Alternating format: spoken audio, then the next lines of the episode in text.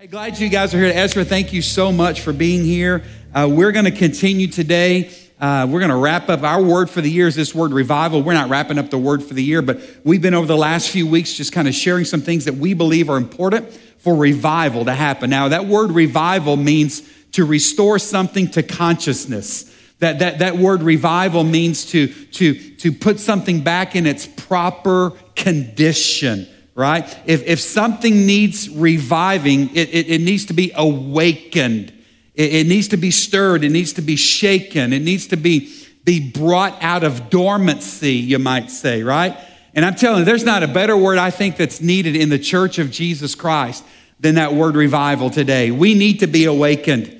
We need to wake up from our sleep and our slumber. Are you with me today? 10 o'clock, huh? Come on. And those of you that are watching online, thank you for watching. And I hope that you'll stay focused. Chat it up with our pastors that are watching that feed right now. Let us know how we can come alongside of you. But the church of Jesus needs revival. Amen? Anytime you see revival throughout Scripture, and by the way, you won't find that word revival in Scripture, but oftentimes what you'll find is this idea of renewal. You'll find this idea of an outpouring, a fresh encounter, right? An experience. But anytime we see that throughout the Bible, it's this idea of God's people being awakened to an outpouring, a fresh encounter of His Spirit that then propels them to be the people and to do those things that He's called them to do, right? Revival. Now, first of all, I think this is important. I read this week, that in order to be revived, you first have to be vived. You know, you've got to have life. If I want to be revived, I've got to have vive in me. Are you with me today? And so we are praying. We're on this journey together as a church in seeking revival and praying for a fresh encounter and a fresh outpouring of the Spirit of God. Amen. You know, revivals have been used by God all throughout history. Throughout Scripture, we find time and time again encounters that individuals have. We find encounters that groups of people have. We find encounters that even cities and regions have with the very presence of God. And it literally transforms and changes them. We know that even in our lifetimes, we've studied or we've maybe experienced some mighty revivals throughout the church, right? Now, you go back to Great Awakening 1 and 2. I know none of us were present during that time, right? But then you read about Welsh revivals. You read about the Azusa Street revivals. We read about Toronto and even Brownsville that are more current, right? Listen, from Pentecost to the Promise Keepers, God has used revivals to do a great and awesome work within the body of Christ. Amen. He has shaken the church. He's aroused the church. He's brought the church. And every time that revival shows up, there's this new awareness of the power of the Holy Spirit. There's a fresh outpouring and believers once again become awakened to that reality of the Spirit's presence in their lives. When revival, this is hard. This is really, really difficult. When revival breaks out in the church, God has used revival in the church in times of trials and persecution, in those times in which the church was under tremendous fire and difficulties. We know that when revival has broken out throughout history, that oftentimes men and women begin to share the gospel in greater ways than ever before. We know that a lot of times people are sent with a gospel to proclaim. I see Mark McQuaid and Walt Avery over here. These two men just got back from Brazil and were a part of Pastor Randy Clark's ministry there. Was it awesome? You guys are lit. I'm telling you right now, it's awesome. But we know that when revival happens, that there are ministries and organizations that rise up that are just eat up. They're compelled to be a lighthouse for Jesus Christ. Amen. Revival is a big deal. It's needed. Over the last few weeks, we've been talking about revival, and we've been sharing things about prayer and the importance. Prayer precedes revival. Most of those revivals that I just described to you, and even as we look at the birth of the church in the book of Acts, listen, it all started through a prayer meeting, through prayer gatherings. When God's people pray. Amen. 2 Chronicles 7:14. If my people who are called by my name will humble themselves and what? And pray, right? We talked about that. We also shared with you that repentance. something that we don't like to deal with in our lives. Repentance is this prerequisite for revival. You see that same verse in 2 Chronicles 7:14 says, not only should we pray, but if we will turn from our wicked ways, the Lord says, then I'll hear from heaven. I will forgive their sin and I will heal their land. Repentance is a big deal and it's a prerequisite for this revival that we're seeking and that we're asking God for. Last week, Pastor Tim Jesko, anybody in the house last week or maybe online?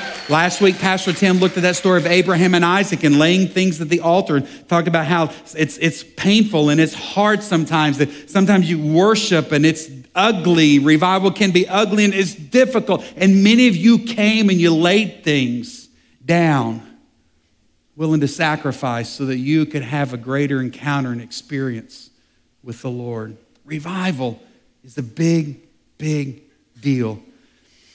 And one of the things that they're trademarks, I would call them, of revival, that when I've been reading through some of these major revivals throughout history and seeing major moves of God and works of God throughout Scripture, you're going to find that revival oftentimes comes through prayer and fasting. 29 days ago in this very room, we had a group of people that were challenged to begin to pray and fast and seek God as far as direction and for God to bring revival. Many of you are on that train with us right now. And you've been praying and fasting and seeking God for the next move and what he wants to do even within this congregation. But here's the other interesting thing that I find when I study revival. Revival oftentimes starts with one individual that gets lit up by the Spirit. One person that catches fire. I'm reminded of John Wesley. Somebody said, man, what's the secret to your preaching? And John Wesley began to relate to his personal time in prayer with God. And he said, I simply would pray, God, set me ablaze and let others come to watch me burn. You see, this idea of an individual getting lit. I'm talking lit in a godly way. Okay, come on, this is church. I don't know what came to your mind when I said lit, but getting set ablaze, set on fire for God. Most major revivals start when an individual who becomes on fire for the Lord. It spreads to other people. And for those of you that grew up in a church like I did with a book that we used to sing out of, it only takes a spark to get a fire going. You know what I'm talking about. Revival. We need revival. Amen. Hey, I have a confession for you this morning. Is that okay? I spent enormous amounts of time yesterday sitting in a leather chair watching football. I know it's Saturday and there were probably a lot of other things I could have been doing. I could have folded laundry, could have done laundry, could have put my folded laundry away. I could have done those things, but I'm just telling you, I shared with my wife, Angie. I said, before we went to bed Friday, I said, hey, listen, I'm praying that I can sleep till 8:00 tomorrow, but I need to be up at 8:00 because that's when College Game Day comes on. Amen. Come on, ESPN. Anybody know what I'm talking about? Round of applause. Amen. You know, that's the best 3 hours on television. I got up at 7:54 yesterday morning. It was good. Normally it's 5:54, but it was 7:54. But I'm just going to tell you right now, no judgment, but I sat in a leather chair most of the day yesterday and I watched football. Now, I did take a break to watch the Astros baseball game for a little while, and then I watched the Braves game. So even right there kind of tells you who my teams are in this series, okay? But I did take a break there. I did go out late yesterday afternoon and mowed the yard and edged it because a real man mows his own yard. And, oh, I know, you're just trying to help the neighborhood kid out. No, you're lazy. That's what it is. You are lazy. And now I have another confession to make in my enormous amounts of time watching football yesterday. No judgment. I didn't shower or brush my teeth till 5:30 yesterday. I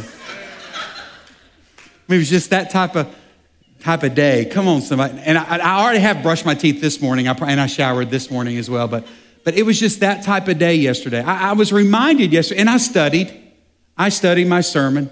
I did, and prepared during commercials and things of that such. But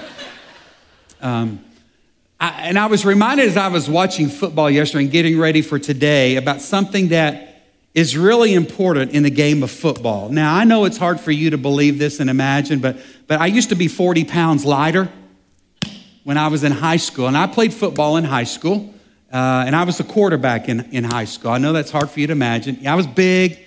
Most of the time in football, you know, the biggest team always wins, the strongest team most of the time, if their O-line can dominate, oftentimes win, unless you're, you know, Sutter Clemens over here, and he's agile and fast like a ninja on the defensive end out there, and he kind of just gets around the corner. But I was reminded yesterday watching football and things of that such that there's an important person when it comes to the game of football. Now, I know what you think a lot of times, say, well, it's that quarterback, right? The quarterback always gets the press, right? Don't they win? They always get the press. The quarterback always gets the press. But oftentimes, the quarterback is no good unless he's got a number one. Can you get it to me? Can you throw a number one, a Ryan Brandon receiver right there? That's good. Number one, stick Ryan, stick Brandon. Your champion Chargers right there. I think the quarterback's a big deal. I liked playing quarterback when we won. I grew up in a small town in Texas. How many of you know that football is big in Texas? When you won, Mike, you were the town hero. When you lost, you better stay inside until next Friday night, until you get a do-over, right? A lot of people think that quarterback or wide receiver is the big deal. Sutter, oftentimes they think that maybe, well, defensive linemen say, no, we're the ones. Defense wins championships, right? Right, Sutter? You caught that. That's good. That's good. Because a lot of times, yeah, can you get it here? My man right there. Oh, maybe it's the defensive lineman that's the big deal.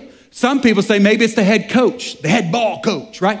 Or those guys that are holding up those big boards of whatever with a school bus and Kim Kardashian and a Krispy Kreme donut and a buffalo on it, and the guys get their play as a result of that. I still don't know how that works, right? I mean, we just gave signals like this, but these guys are looking at Kardashian and say, oh, it's a jet sweep, okay? I don't get that.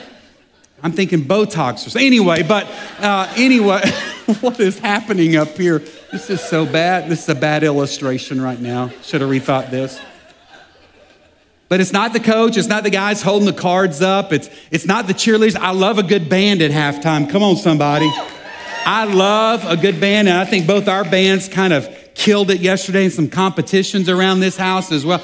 I love all of that, right? But to me, there's someone that is the key to football, and you may not have thought about it. It's the center. What? Yeah. I weighed 210 in high school. Yes, I just told you how much I weigh right now, but I'm working on it. My center weighed 160 pounds, dripping wet. He was bony, but he was wiry, as Roy D. Mercer would say. My center was 160 pounds, but I'm telling you, my center, Graybill, was the most important person on the field. You know why? Without the center, and without him snapping the ball, the play that's been signaled in, the call that's been made, the personnel that on the field, they cannot engage in the play. They cannot operate until what? It's snapped. Until the play is ignited, until the play is started with a hut or a whatever they do these days, right? Just say down set hut. It worked for me. But the center holds the power, does he not?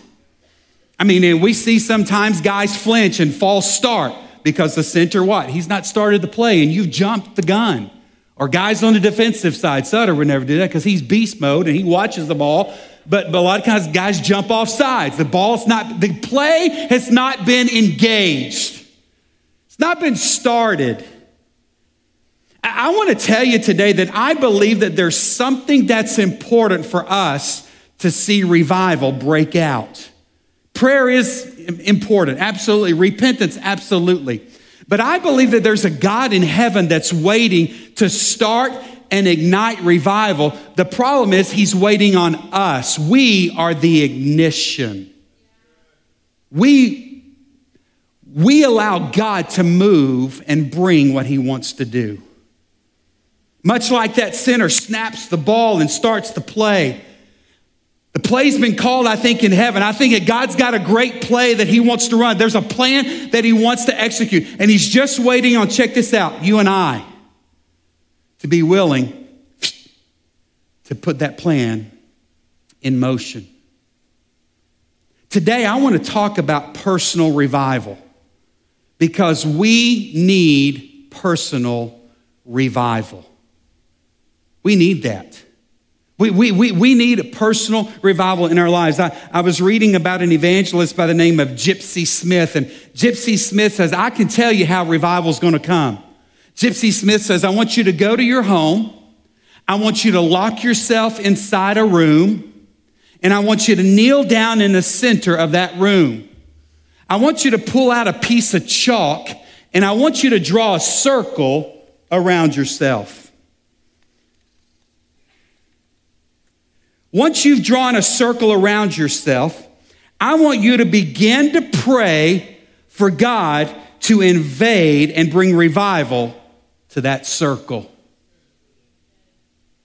Then, Gypsy Smith says, then and only then, when that prayer is answered, will revival break out. We need personal revival. And I believe the key for us experiencing revival is not for us to say, hey, we've set aside this date on the calendar, and for these number of days, we're gonna have these evangelists and worship teams come in, and they're gonna rain down fire from heaven. We're even gonna put up a tent, or we're gonna rent out the AT&T Center. Wouldn't that be awesome? But we have 30 acres. We've got plenty of room. We oftentimes think that that's what's needed for revival to break out. But I believe that Gypsy Smith was onto something. I believe revival's gonna come when you and I, the people that are in this room and that are dialed in online right now, when we get into that place where we say there's nothing else that's gonna bring it except for what rests within this circle. Lord, do a work in me first. Hey, come on, somebody. Would you agree with me that God wants the church to experience revival? I believe he does. And the church will experience revival when those inside the church begin to personally experience revival. If we want to see a move of God happen here at 1910 and at the other churches throughout our area, listen, it's going to start... Mike, it starts with you. Chris, it starts with you. Steve, whew, I've talked to Sharon. You need revival. Just kidding. I did that to him first service too, and I apologize, did I not? He said, just bring it. You're right. Yeah. We need revival. Trace, starts with you. Sutter, talked about you. It starts with you as well. God wants to bring revival on this house, but it's going to start, Zunk, when you... let God bring revival to you personally and do a work in you.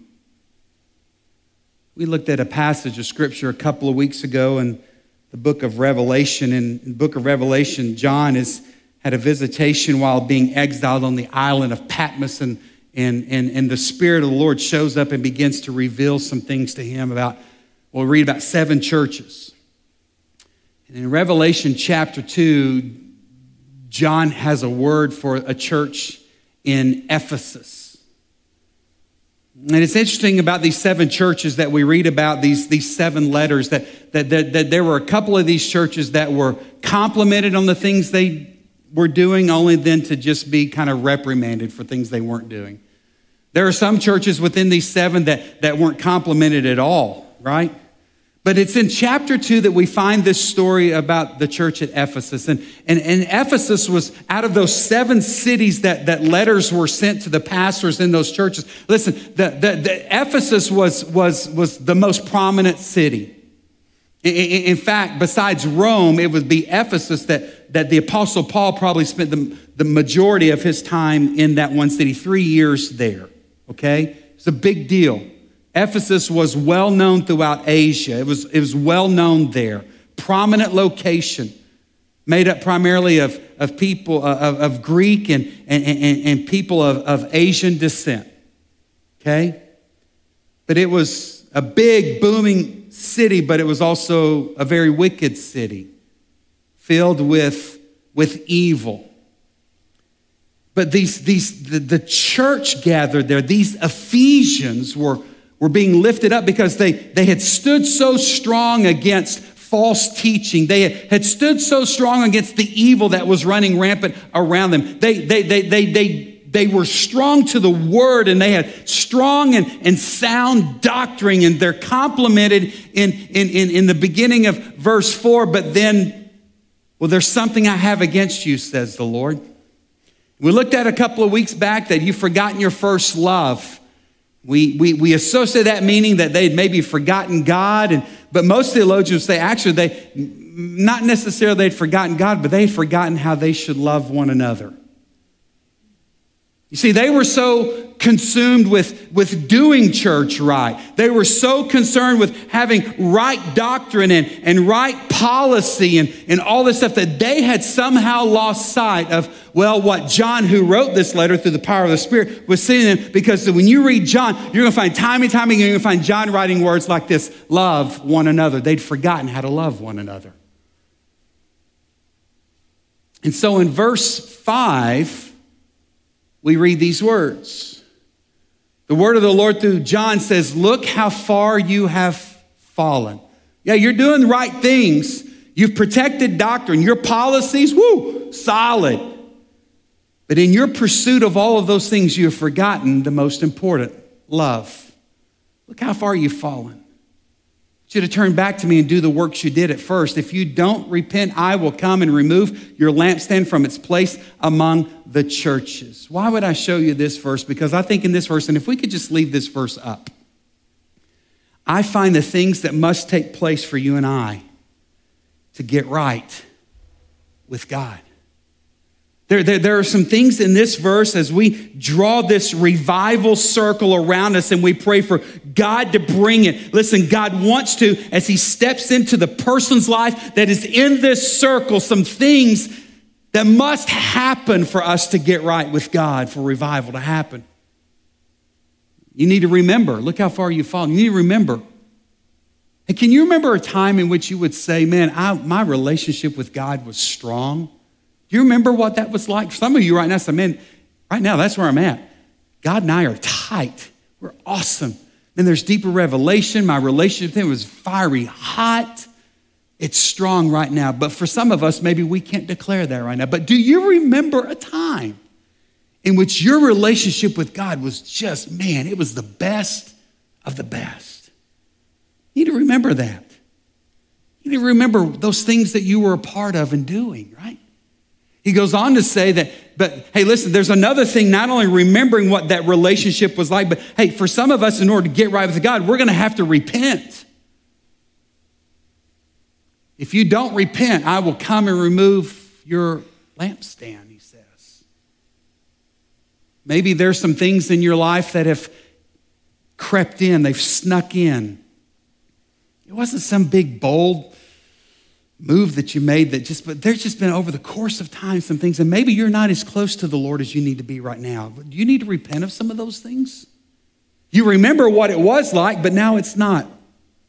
Maybe today that circle work that needs to happen in your life is to repent of those things. And then we need to repeat those things. Turn back and do the works you did at first. It says you need to repeat those things that you used to do when your relationship with God was strong and intact. Maybe for some of you, I was spending time in the Word daily. Maybe I was spending enormous amounts of time in prayer. Hey, worship music was more prevalent than College Game Day in my home, right? What was that? What was it like? Repeat those things. Those things that were a part of your life that once brought you into such sweet union with the Father. Listen, God stands ready. He stands ready, and he wants to spark a revival in us. But that revival that he's going to bring starts in you. It starts in every one of us. I'm responsible for revival. Listen, God's the one that's going to do the work of revival. God does it, but I just can't help but think that God is waiting on us to ignite it, to ignite the plan, to bring what he wants to bring, to do what he's got envisioned. It was already mapped out before you and I ever showed up on the scene. But I think today God just said, hey, listen, I need you to ignite what I want to do. I want to set you ablaze. I want others to watch you burn. You know, I'm reminded when I read that there's some attitudes that are necessary for us, that are proper in order for us to see revival happen. The word in Scripture would say that the high and lofty one who lives in eternity, the Holy One, says, I live in the holy and high place with those whose spirits are contrite and humble. I restore the crushed of the humble, the crushed spirit of the humble, and I revive, there it is, I revive the courage of those with repentance hearts. You know what our proper attitude is in that verse? We have to have a humble spirit. We have to have a contrite or repentant heart. Listen, are there some things in your life that in order for revival to break out, you need to deal with? How does revival need to come to your circle and in your life first before it can be spread throughout this church? See, revival is corporate, yes, but revival is personal first. It starts with us as we allow the Lord to set us ablaze. I love this quote by John Wesley. He said, give me 100 men who fear nothing but sin and desire nothing but God, and I will shake the world. Wow. Could you be a part of that 100? Would you be willing, Mark, to do the work and let the Spirit just come in and do a work in you and your personal world first? And as God does that in other people, can you begin to see John Wesley was onto something, right? He knew some stuff. That when people are broken because of their sin, and when we're totally consumed with God, watch out what he can do in our world. The prophet Joel prophesied in 2:28 of a day in which the Lord would pour out his Spirit upon all people. Sons and daughters will prophesy. Your old men will dream dreams, and your young men will see visions. It's interesting, in Acts chapter 2, when Peter preaches at Pentecost, those are the words that he preached. And 3,000 were saved. From Pentecost to today, God is wanting to pour his Spirit out on his people. And it starts with us individually. R.A. Torrey, who was another evangelist, said this. He says, I can give you the prescription that will bring a revival to any church or community or any city on earth. And he started with what I just unpacked for you today. He said, first, let a few Christians, they need not be many, but let a few Christians get thoroughly right with God themselves. This is the prime essential. If this is not done, the rest of what I'm about to tell you will mean nothing. R.A. Torrey was saying it's revival starts with us individually getting right. But he had two other things that he wanted to share with us in relation to revival as well.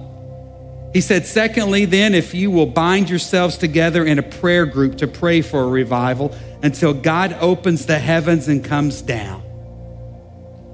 So I'm going to get right. I'm going to begin to pray with other believers for revival. And third, let them put themselves at the disposal of God for him to use as he sees fit in winning others to Christ. And then he says, that's all. That's the prescription for revival. Can I invite you to stand with me this morning? And I want us to have some time with the Father down front today at the altar. And I just want to invite you to come, for those of you that feel led to, and for us just to begin to pray and personally seek the Lord for revival. And here's how I want us to pray today. Instead of us praying about, God, would you just change that situation, whatever that situation is to you, what if you were to begin to pray, God, would you change me?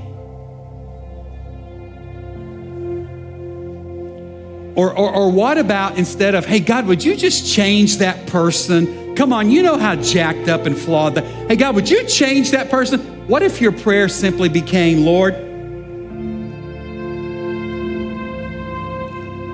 I need you to change me. Isn't it easy for us to pray for other situations to be changed and for other people to be changed, but yet we neglect what I believe is the most important work, the work in our lives of what God wants to do. The altar's open. You come as the Spirit of God leads you. And as we pray and as we seek Him and as we seek a move of God, as we seek revival, let's make this our prayer. Lord, here we are. Would you do a work in us right now, Father? Would you do a work in me right now, God? God, I'm not asking you to change that other person. I'm not asking you to change that other situation. God, I kneel before you today in your presence, God, and I'm asking you, God, do a work in me. Hallelujah. Hallelujah.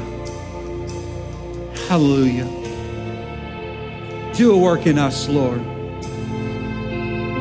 Lord, send revival. Lord, the revival we need starts in us. Do a work in me, God. Lord, do a work in this circle that I'm sitting in today, God. Lord, I'm not concerned about what's outside this circle. I can't control that. But God, I can control who sits in this circle, and that's me, Lord. Would you do a work? Do a work, Lord.